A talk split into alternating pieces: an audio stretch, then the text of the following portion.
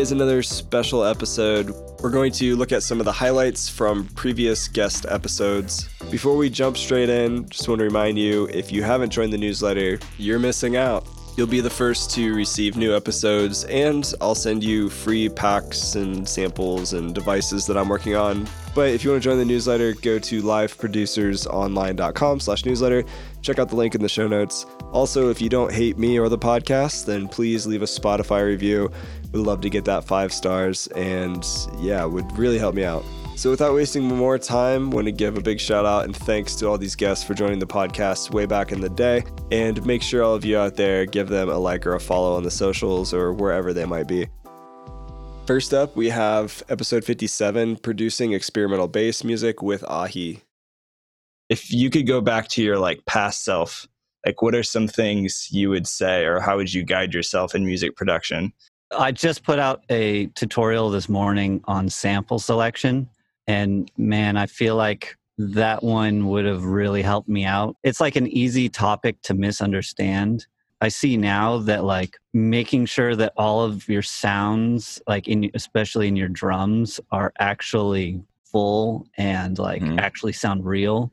I've made so many songs with subpar samples before, you know, and now with splice.com, you know, it's like it's so easy to get really good samples at a really cheap price. I don't know anybody that uses all their credits every month in Splice. Yeah. yeah. yeah. I, I sort of was attached to creating everything on my own, and I just wasn't at the skill level enough to really create good stuff uh, at a certain part of like my process.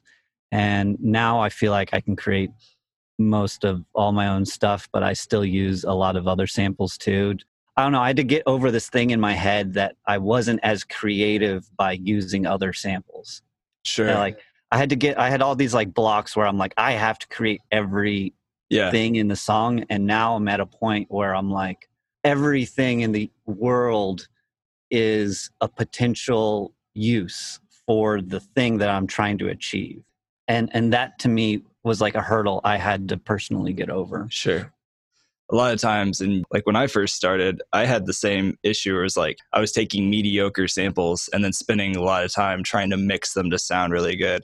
Yeah, I, I feel like earlier in my career, I was more obsessed with the process, uh, and now I feel like I'm more focused on the end result mm-hmm. uh, uh of it. And I still love creating like a lot of things originally but I, I just had to open up the toolbox that you know allow other people's influence and help to inform my decisions. In terms of like influencing i think it's so interesting there's like probably thousands of people who i have no idea who they are but i'm like using their samples or you know i'm just like coming across sounds that i just wouldn't have thought of before and like using those things to get inspiration from and i feel like mm-hmm. now more than ever it's just like this like community like hive mind that you can just like pull ideas and put together your own thing you yeah know? yeah yeah exactly there's a wealth of knowledge out there for free where people can mm-hmm. just go to and yeah and, and so i like to try to contribute back to that and that's why i do my tutorials and whatnot i was in a ill.Gates workshop in indianapolis about a year and a half ago and uh, he was talking about focus more on finishing than perfecting. And i hmm. think that's really that's really true. The hardest part is just finishing really because he could work on the same song for 12 and a half years if he really yeah. wanted to. Yeah. Oh sorry hold on a second. No you're good. I've been getting random calls from texas numbers all morning. Probably you probably just want to cruise. You might want to call him back or something what are some of your favorite audio effects in Ableton Live? If we're going to talk effects, I know you go deep into this world. I mean, I have like all my like magic racks, uh, which are like effects chained together to create specific sounds. There's things that I think are unique and interesting, and then there's things that I think are useful mm-hmm. really often. Sure. And OTT is definitely the thing that I, uh, the effect that is super useful, and I use it so often. Yeah. For so many different purposes. I have a video about different ways that I use OTT. Using the delay in in not syncing the delay to the grid and oh yeah setting delay. it to time mode yeah, instead of sync and having like shorter delays but with lots of feedback uh, really cool robotic type effects um, i love those and yeah a lot of my process now is like using mid-side eqs to turn down the sides and to like mm. be really hyper specific upon what elements I'm choosing to be wide and what elements I'm choosing to be more mono or less wide. I don't feel like I did that at all in my process until the last year, two years or so. Yeah. Um, and I feel like my mixes have improved so much from that. And I got that idea from watching script. Uh, I had it uh, from other people, but but then when I watched this Skrillex video of him going through his Ableton project, I could see like he was using mid-side EQ like all the so time. many places, and it was like ninety percent of the time it was ducking the sides. Yeah, and so that way, whenever there, it's like I made a video recently about stereo with, and it was more about. I, I've I've talked with a few people that are like I'm always trying to widen all my sounds, but they can never get wide enough. Yeah, and it's often because they're just widening everything. Mm-hmm. And it's more about the perceptual contrast that makes it seem wider than it actually is. Yeah. By having a bunch of more mono content and then one thing that's like super wide, you're like, oh my God, that's so wide. Yeah. Yeah. It's yeah. So 3D. It's more of a result of contrast than actual mm-hmm. like width. And ladies and gentlemen, that's why we use reference tracks because yeah that's always a good way to calibrate your ears and reference in mono, right? Just like you yeah. said. Other audio effects. I saw that you used the grain delay in that granular synthesis video that I watched yeah. this morning, and I don't use that thing enough. But you got some really cool effects. You use that on your vocal as some kind I, of. I feel like, thing. yeah, I feel like it's it's an effect I don't use that much, but mm. it's like good for. I tend to separate my sound design moments from like my actual composing moments. And um, i feel like that's the one thing it's like fun to play with in the sound design moments where you just you get like a trippy effects kind of thing going on with that. Mm-hmm. like you put on like a vocal or or some like zippy sound yeah no that's fun. It, ableton's warp mode you can get weird with that. Yeah i love doing i love playing with the warp modes yeah, uh, that that's in the granular synthesis video as well. Uh, yeah, using yeah. texture mode is super, and stretching out mm-hmm. samples is super fun. That's definitely one of my favorite ways of going about getting that sound. So this next episode highlight is episode 57 with Elliot Callighan, and he shares a lot of good tips and insights for aspiring artists, producers, whoever who might want to get into the gaming industry. I, I'm actually blown away. The video game industry as a whole in 2017 in the US alone was worth $18.4 billion. And I'm thinking to myself, I might be doing the wrong thing in life right now. Maybe I should be tapping more into the gaming market. yeah, man. It, it eclipses film, sports, like a lot of a lot of other entertainment avenues when combined. Games where it's at, honestly. Yeah. I'm yeah, stoked yeah. to be a part of it. It seems like it for sure maybe for anybody like myself who doesn't really know anything about this process or what that looks like, what does it look like when maybe you approach a company or they approach you with a developer and saying, "Here's our idea for a game." Um, what does that look like? Oh man, I mean it. It really varies depending on the, the project, the scale of it, I guess the experience level of the developer. I mean, you have to go through the sort of process of discovering what aesthetic it, it should really have. And you know, that's one thing that has me so excited about the medium of games is that it's still relatively young since its inception, right? So I think that there's a mm-hmm. lot of unexplored territory there. But a lot of times it's conversations about the emotion and the feeling that you want to have, how you want to portray the environment or the world. But then a lot of it also comes down to discussions with, you know, the design lead because hopefully you're working with a team where the design lead is forming the the ideas of the experience that they want to create similar to like a film director and they're conscious of audio as reinforcing that vision and helping to make that thing happen right? That being said i've definitely worked on teams as well when you know the the design lead is just unaware of how audio can help what they want to create like how it can reinforce their vision. And so um, lots of times it's it's a lot of questions and back and forth and asking for references to really get them to think about how audio fits in with everything else that they've been cooking up about what this thing is going to be. And you know lots of times it'll also turn into like well i think it'd be really cool if you did this right kind of thing. Yeah, yeah. so you're going to help guide that process too. Sure.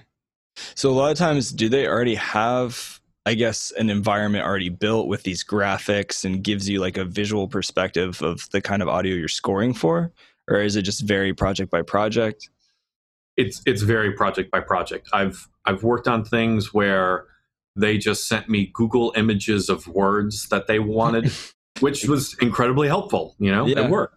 Yeah. Um, I've also worked on projects like uh, I just started one right now where they've been working on a vertical slice or um, like a vertical slice, the, the least amount of content of a game created to give someone the idea of what the entire game is going to be like, right? They'll mm-hmm. create a vertical slice and then test it out to see if they want to continue development with it and they've been working on it for a number of months at this point and we just got brought on and we have two months and they have a ton of stuff but it's just like jump in here's what we got make it happen kind of thing yeah yeah so it's it's really all all over the place do you ever receive like a video from them that you import to live that you use to score around is that part of your process yeah um, for any sort of linear moment or cinematic i'm always taking it from the gameplay or the cinematic itself and then scoring it to picture in Ableton. But even if I'm doing something that's not linear per se, or say I'm creating a you know an interactive music system that has a number of uh, you know passages in terms of music, mm-hmm. and then I'm playing with systems to govern how you you transition from one to the other.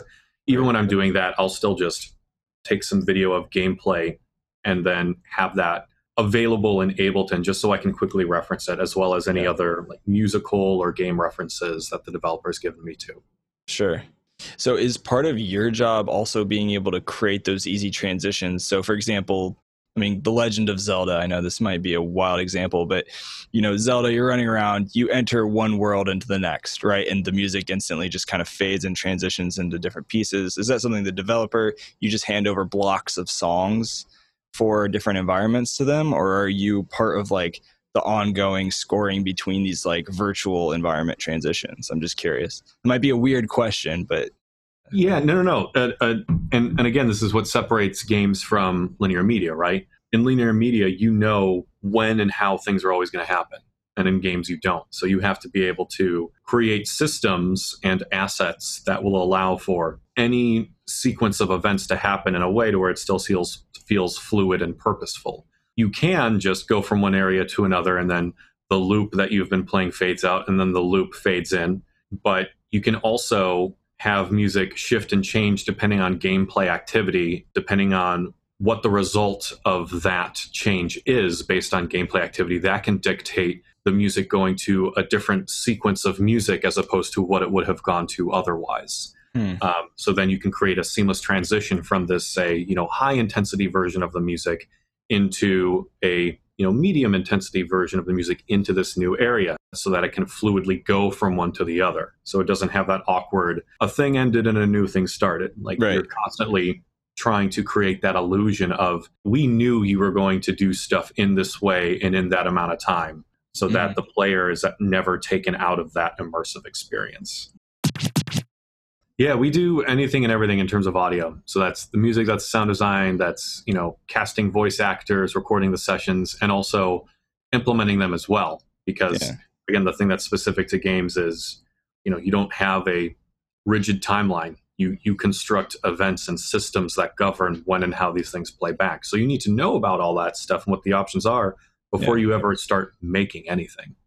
So have you had the chance to just start blowing up stuff in your backyard and recording it for fun? Like we we just had the 4th of July, you know, that could be a really great sample pack you can Yeah. Yeah, that's a now that you mention it, man, that's a missed opportunity. That would have been a great opportunity. Yeah. Yeah. Just, yeah, I, I think the the coolest stuff, which, you know, if you're a sound designer, this is probably par for a course. I'm much more of a composer than a sound designer myself, but you know, um, other people on the team just just nail it on the sound design front. But I I've probably just destroyed too many vegetables in the line of work. vegetables, specifically oh, vegetables. Specifically, yeah. I mean, especially if you want to do any sort of like bone cracks, like celery, and and you know, it, it gets into really nuanced things like having room temperature celery as opposed to say frozen celery, because uh, all yeah. the water, like celery is mostly water, right? So you're freezing it, and that's going to give a different timbre as opposed wow. to just regular room temperature stuff. And then it gets into all sorts of other things too. I've seen talks where people have attached essentially a microphone to a stethoscope and then they put the stethoscope on different things and the results you get from that are really crazy and cool. Yeah, in the realm of game audio, you obviously need to create the audio assets themselves, whether that's music, voice, whatever. But then the way that you implement the audio or actually make it play back when and how you want it to is by designing these audio events. And it's been a very tedious task for programmers and audio programmers for a long time. But, you know, within the last decade, there's been an advent of what's called audio middleware.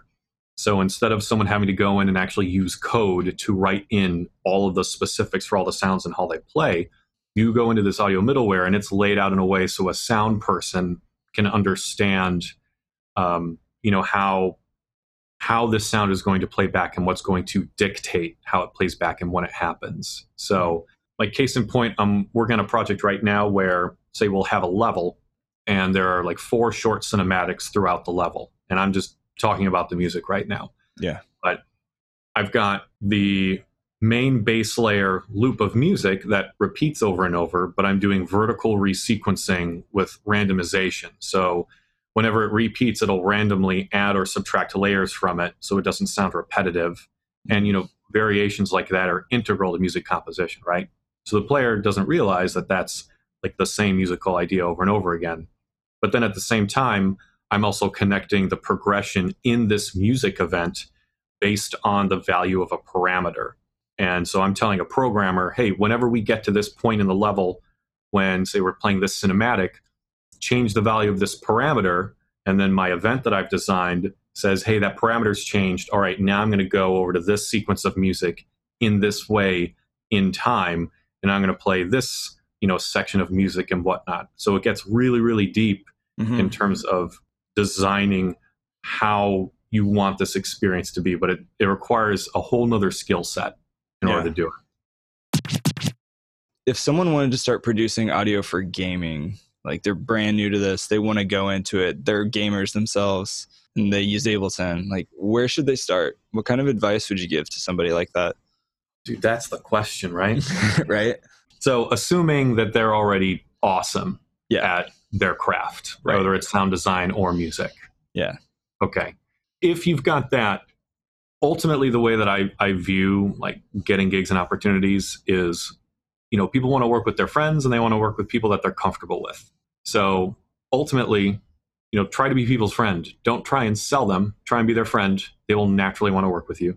And if for whatever reason it's difficult for you to be their friend maybe it's just a long distance it's difficult to get in touch with them or to you know really cultivate that relationship whatever it is do anything and everything you can so that if someone is just basically scoping you out, you just look as awesome as possible and like you can solve the most amount of problems for them. So that's definitely going to be establishing a formal business entity. Just do it on your own. There's also a lot of legal benefits to doing that. If you're going to take this seriously, legally take yourself seriously too. Mm-hmm. Definitely that. Um, yeah, I write off all my plugins and music gear. yeah, yeah, yeah, yeah. I do that too. And if um, you know, and and if I buy a game because I'm trying to research on a project, I write that off too. Yeah, like it's it's part of what I do. I would also say like have plethora of work examples and have it easily accessible to the people that might hire you. Like a website and with a portfolio type of thing. Have a website with a portfolio and have it packaged in a way to where someone's going to be able to look at exactly what they're interested in. Yeah. If you are trying to find game gigs and then the only stuff on your website is commercials, like a game developer is not going to care.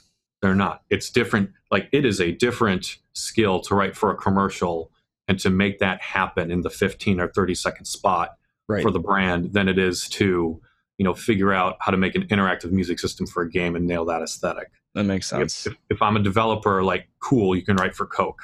That means nothing. so package things so that they can get exactly what they want. Like case in point, the Ubisoft gig when they were first looking for people to audition for it. Over the years, I've just you know kept all of the tracks that I've been working on on a single SoundCloud account, and I've made playlists of all these different genres. So hmm. not only was I able to send them something that was specific to games, but I was like, "Hey, here's my playlist for games that are in this kind of style and aesthetic. Let me know what you think." Nice. You know? But to be able to have that right, available right. Takes a lot of time, takes a yeah. lot of organization. So it's yes. it's one of those things where you know you're working on tracks now that probably aren't hypothetically going to get you a gig for about five or eight years until you just stumble into something. That's a tough pill to swallow. Yeah. A lot of us listening have just a massive archive of half finished songs just laying around on our hard drive.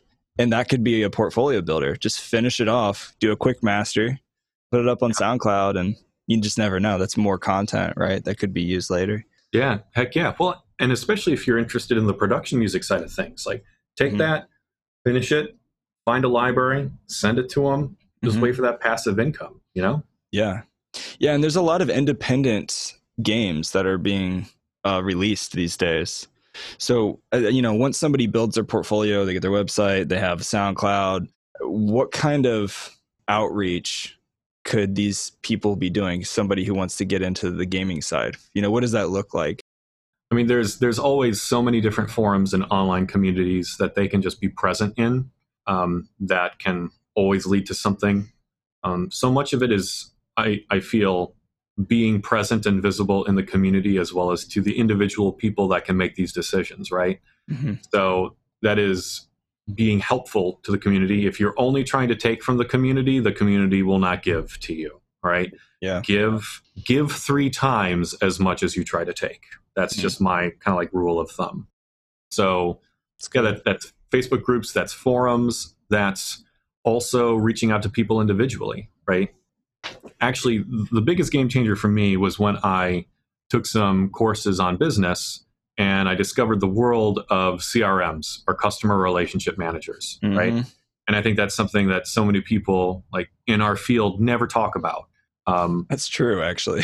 and I don't know why. It's it's integral. Again, yeah. you want to be someone's friend or you want them to feel comfortable, right? You're not going to achieve either of those things if you're not actually, you know, making an effort to stay in touch with people and be a good friend or make them right. feel comfortable with you. Right. You know, there's a ton of CRMs out there. Like I personally use Nutshell, but I've used HubSpot.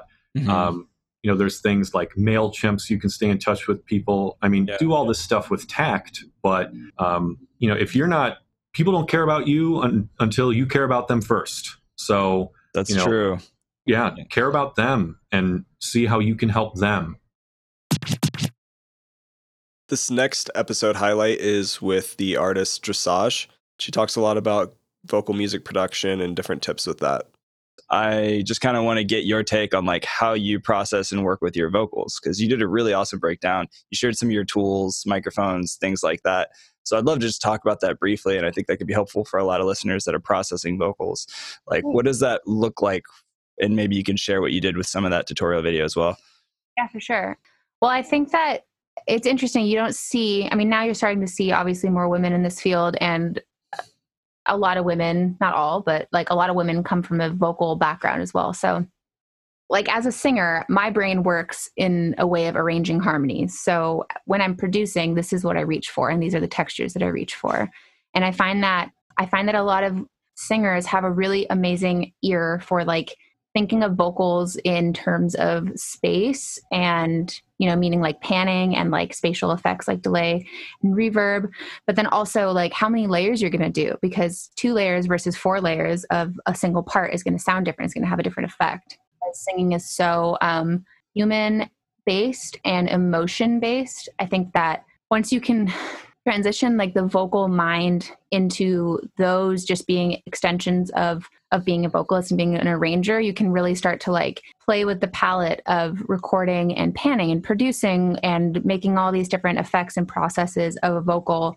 Sort of like and this is this is what i say in the breakdown a lot is like how am i going to impact the listener with the lyric? And how am i going to like dress up the way I sing, how many layers I sing, where I put them in the in the field, the left and right field, and how how that is essentially like serving the song. Like that's that's kind of like my highest thing that I'm thinking of all times when I'm when people are producing, you know. Mm-hmm.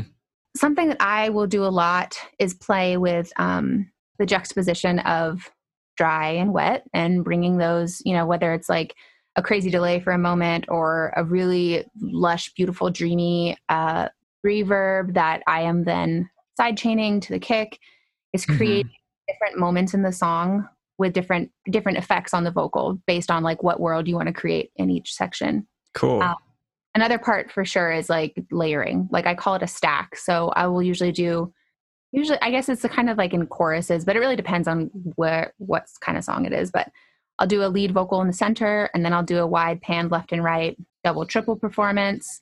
I usually will double I'll usually do doubles of like every harmony line um, and pan left and right, but varying degrees of like left and right. So I, I like to kind of create like super wide this and then we kind of like start cascading in a little bit so you can create this space of vocals that live in different parts of the stereo field too.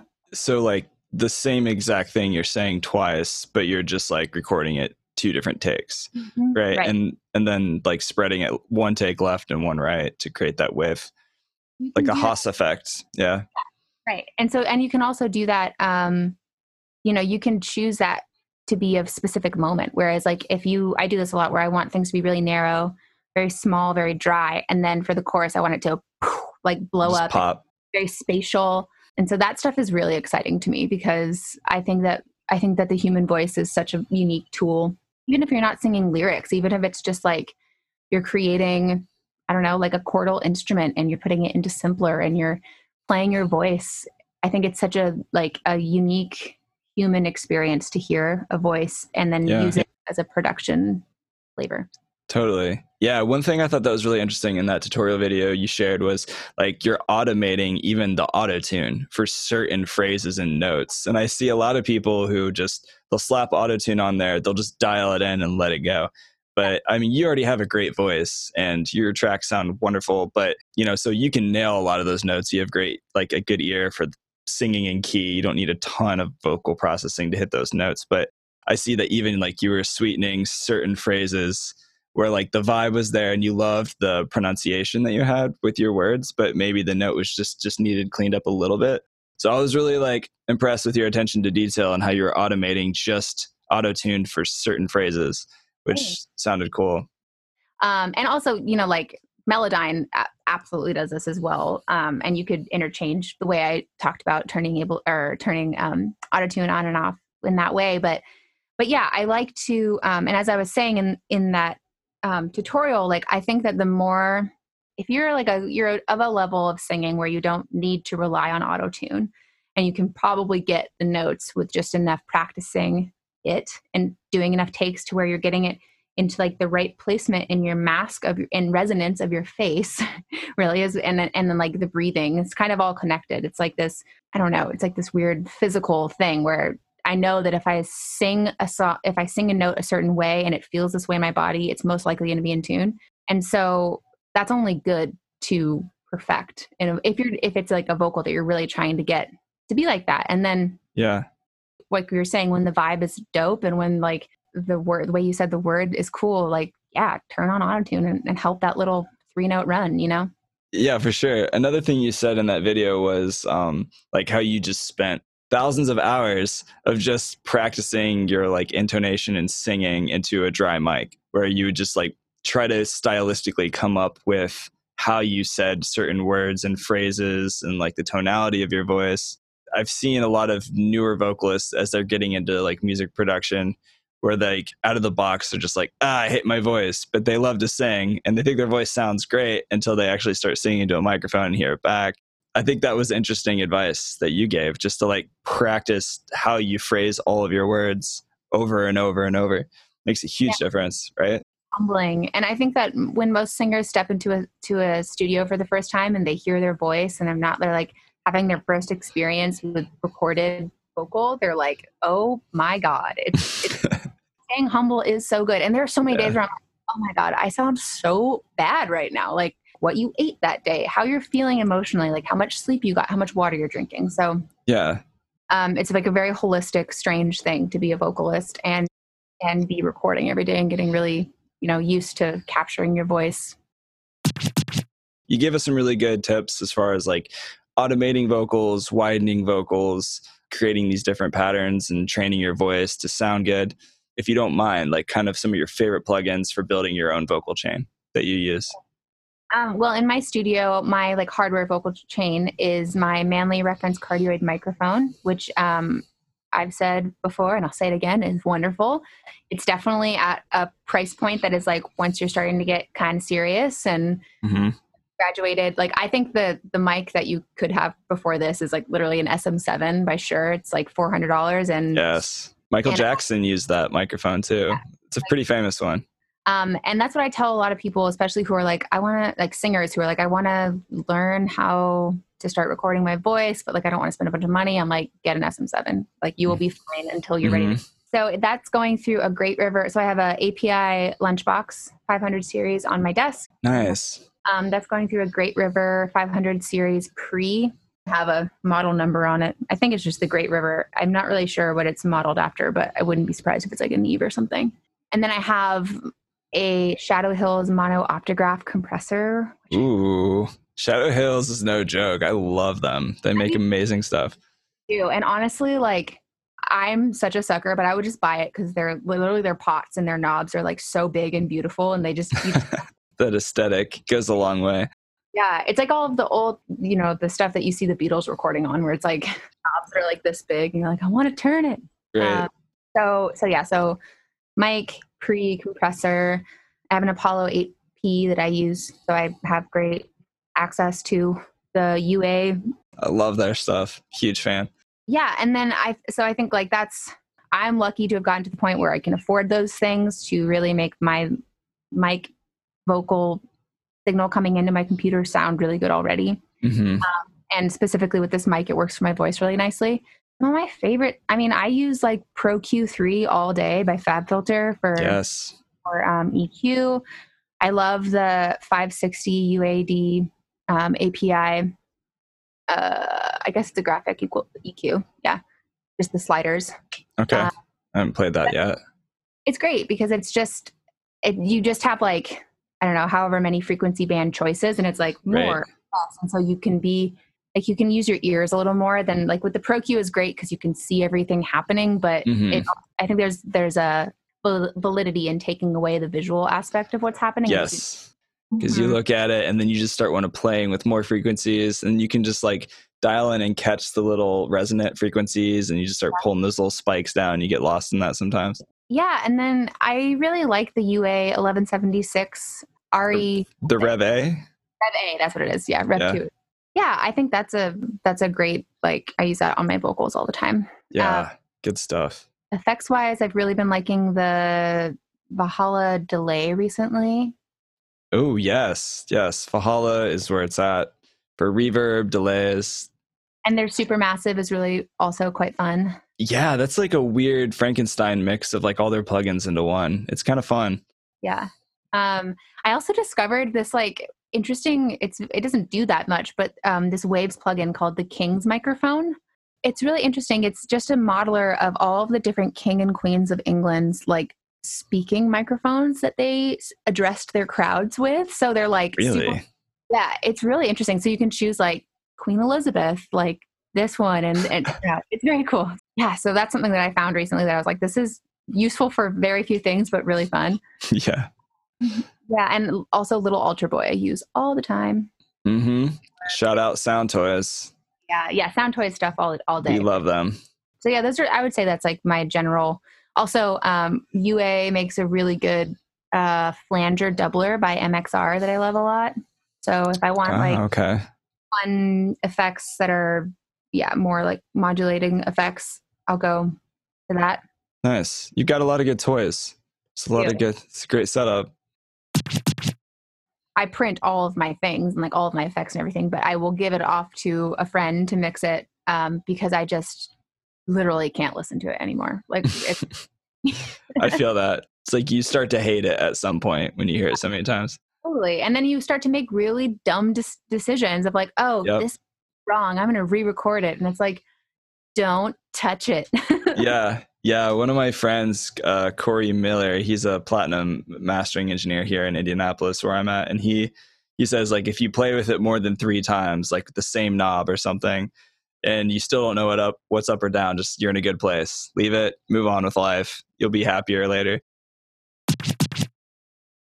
This next highlight is with Yeuda Ben-Atar. He shares a lot of good production tips and predictions on the future of music and talks about Beat Lab Academy, his school in LA, and a lot of other really great producer insights. What is some of the best advice you could give an artist who maybe has already started producing, knows the basics, but is just really struggling to keep that inspiration, that fuel to keep driving him through these crazy times to keep making music, to do what they love? Like, right. That's a very good question. And it's a very tricky question because we are facing, you know, unprecedented times. I would say that a couple of things that m- might have been one of the most filled resources with inspiration was live shows. Yeah. Uh, sometimes I went to like a club or show. I came mm-hmm. back so inspired I didn't go to sleep. I just made music. Yeah. So that's something that kind of was taken away. And another thing that is somewhat was taken away is also the this uh, the social the social interactions where a lot of times that's sometimes why we make the music to play to other people so they get excited and we feel good about that yeah. and that might also have gone missing especially even uh, when we talk about like this all this zoom and the online meetings and all those stuff mm-hmm. uh, it's hard to get interaction for example zoom uh, performances live shows for, from zoom they can they can hear like people clapping or getting some interaction with the audience yeah. So I would say that the interaction is might be the biggest thing when it comes to inspiration. Right now we're talking about music inspiration, but maybe we can even take it to working out. It might yeah. even be hard to get inspired to work out right now because uh, of the i would say uh, because of the lack of social interaction mm-hmm. so if you're lacking inspirations i would say the best thing to do right now besides obviously listening to new music new music is always a source of good inspiration. Yes, yes. Um, is to try to get a more social interaction as much as possible, and if possible, in groups. If we go right now to a listening session, and like five people, everyone play the recent beats, we're gonna get jealous or upset or whatever it may be internally. Yeah, yeah. not expressing it, but internally. So that will push us, will give us the fuel go yeah. back and, and work some more. And that also uh, comes with like uh, any other uh, form of the things that this uh, isolation cause us to do. It's very hard. I'm also struggling with the inspiration with the music. Some yeah. days it's easy. Some days it's like there's no way i'm mm-hmm. even opening the computer. Uh, what do you see for the future um, in the sense of like technology? How is technology shaping how music is produced right now? That's a very good okay Excellent question. Love that question. Uh, a few predictions, and okay. those these are all assumptions. I would say I would love. Let's first put what I would love to see. It seems like we're still forever only creating music for our human hearing range, 20 hertz to 20,000 hertz. If right. we make music anything below or above it, we can't hear it. We cannot consume it in some yeah, way. Unless you're a Although dog. Unless you're a dog. Or, or yeah, or a planet. You can right. hear that so there is assumption that there are some theories that it is makes actually affect like all the supersonic and subsonic if you have them they do affect in some way and those supersonic microphones and so on. But i would love at some point where you know we're starting to get some more uh, uh, enhancements for the human body to maybe install some device underneath the ear here that will expand the human hearing range. And wow. then i will be very interested to see how you know how many more tools does it give us uh, as musicians so that's, that's one thing because because what made me think about it is the limit of the speakers, like the the amplify the amplification right. that we have. You go 30 years, it still sound pretty good. Yeah, it still sound pretty good. Like amplification didn't go so far, uh, considering other fields of technology that exponentially grew. Like the the speakers and the studio monitors, okay, they're better, but it's not like revolutionary. Hmm. Um, maybe the Bose like the small ones. Maybe that was somewhat yeah. revolutionary with the size. Yeah. Um, so uh, so that made me think about expanding the human hearing range. Um, besides that, when it comes to creation, uh, I would say when it uh, regards to music, what I see is this, and I don't know how long, you know, 10, 20, 30 years. at some point uh, our, our role as a musician is going to switch it's going to morph into somewhat more of a conductor rather than an actual active musician so we'll we'll probably kind of give the computer or an AI or some sort. Interesting. System of rules. Just kind of mm-hmm. like, hey, I want it to be in C major and I want to be that. I want you to use these instruments and I want kind of a system of rules. But the computer will actually make the music mm. because there might not be a point anymore to do yeah. it. Why sit on Ableton for five hours a day when I mm. can talk to Siri and tell her exactly what I want? So that's, uh, that's wild. That's a wild so obviously there's going to be a lot of customization so people can go deep and stuff. Right. But I would say that at the end and uh, there might no longer be a need for offline musicians, for musicians who are not on stage. Uh, we'll see. I don't know. Yeah. So at some point, at some point, we'll get to a point where the algorithmic music, the uh, AI music, is better than the human music. That's, I mean, hmm. inevitable. I think that's right. inevitable. Then that's no. an interesting conversation. I'm sorry, I don't mean to cut you off. Go no, ahead. no, absolutely. I do want to. I do want to mention something about this the the live performance because if we can get to a point where you can make a humanoid, a robot that looks like a human, exactly, uh, are we gonna mind if it's gonna look and sound exactly on stage? Are we gonna mind it's not real people? I personally would. I think that would drive me crazy. Right, but right now we're yeah. thinking in our modern uh, uh, right. minds of common sense. Right. When robots are going to be like you're going to see them everywhere. You're going to go to the bus stop. It's going to be a robot helping you go on the on yeah. the bus, yeah. whatever it may be. Um, that maybe we'll think differently about it. But we all know machine learning and AI is getting better and smarter over the getting years. Better. And I think they're going to be on the verge of breaking through that next level of general AI Interesting. at some point in the near future yeah and then and then it's the sky's the limit you know this next episode highlight is with Sanjay. He creates a lot of video tutorials on YouTube reviewing popular music gear and all things like that. So, we talk about a variety of gear in different categories in this episode. And this is episode number 62 with Sanjay. So, I actually made a video on what to do when you're uninspired.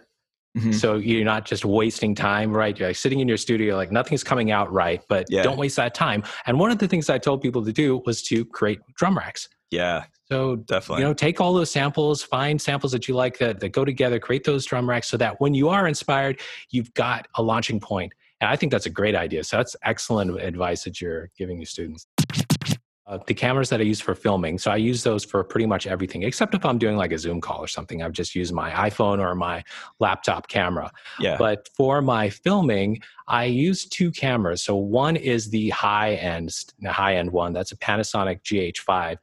That thing is expensive, but I get the exact same quality for my videos from their cheaper model, the G85, which is I mean, I can't call it cheap. I think it's around a thousand dollars, but for what you're getting, yeah, it's an excellent camera. So yeah, if there's anybody out there trying to make some YouTube videos and want something really good quality, the Panasonic G85 is fantastic. Nice. Um, yeah, I, I, actually chose those two cameras so I could, uh, you know, change the lenses between them, and the the video looks exactly the same between them. So yeah, it, it's a great camera. If, if if anyone out there is getting into YouTubing, the G85, go go with it. So for my for my YouTube videos, yeah, I'm just capturing it on SD card and then I import it into my okay. computer. It's yeah, it's not a direct feed. I do want to improve my live uh, streams. Yeah. So I I want to get something like the Elgato to to be able to do that with my DSLR. Yeah. So yeah, because right now I, I just did a live Q and A the other day, and I just used the my iPhone camera. The quality was fine, but I know I can do a lot better. So I, I got to yeah. try that. Yeah, I got to yeah. try the Elgato stuff. I mean, video capture cards are not cheap, but it's a worthy investment. If you're spending that much on a good camera you want to use it with, it's it's yeah. definitely worth it, right? If you could only own one large keyboard, MIDI keyboard, what would it be? Anything? Um, I have to say the S88 by Native Instruments. That's the one that's behind me right now. Okay. So that's my main keyboard. Yeah. And um, and I'll tell you why. I I don't recommend it to everyone so, why it helps me so much is that it helps my workflow. So, things are much faster when I'm mm. working with that and complete control because the integration with the native instrument software is near perfect. Yeah. So, finding presets, modifying presets um, is just super easy with the S series Native Instruments keyboards.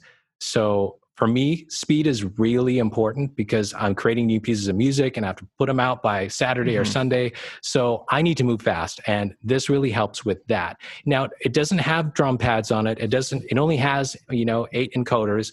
And so you can get more like with the key Keylabs, right? With the Arturia Keylabs, you get yeah. faders and stuff. You don't have that with this. So it's yeah. it's a little limited. So I don't recommend it to everyone, but it really works with my workflow really well. Yeah, I find that those keys feel really nice. I've played on that before. I have some friends who have it. Yeah. And some of them actually purchased it because it helps them with some of their music theory because you have all the keys that can light up and can tell you which notes to play if you want to lock yes. it in a specific key. So I feel like that's a cool feature that a lot of MIDI keyboards don't already have too. Yeah, yeah. And the keys feel really good. So I prefer hammer action weighted, fully weighted keys. Mm-hmm. So the S88 has that. So it feels much better for me as uh, you know, since I was I've, I've, been a pianist for a long time. Yeah. Um, the Arturia also also has the Keylab 88, which has really nice keys as well. So that's another really great keyboard. Cool. Thanks everybody for listening to the podcast. Uh, if you haven't left a Spotify review, please do so. It'd really help me out. And join the newsletter. You can check out all the links in the show notes. Make sure you give all these wonderful guests a follow or a like. Um, go check out their stuff. I try to do a decent job of researching some of these guests before they're on the podcast, and I think they have a lot of wisdom and knowledge and things that they can teach you. So they're putting a lot of time and effort into what they do, so make sure you give them a follow, support them the best you can, and I've included all their links in the show notes as well. Check back on Tuesdays for new episodes to this podcast. Stay tuned uh, with the newsletter. I'll give you updates and also send you new packs and freebies and stuff and let you know when the newest episodes are coming out. So, a lot of new exciting stuff. Once again, thanks for the support. Much love to all of you, and until next time.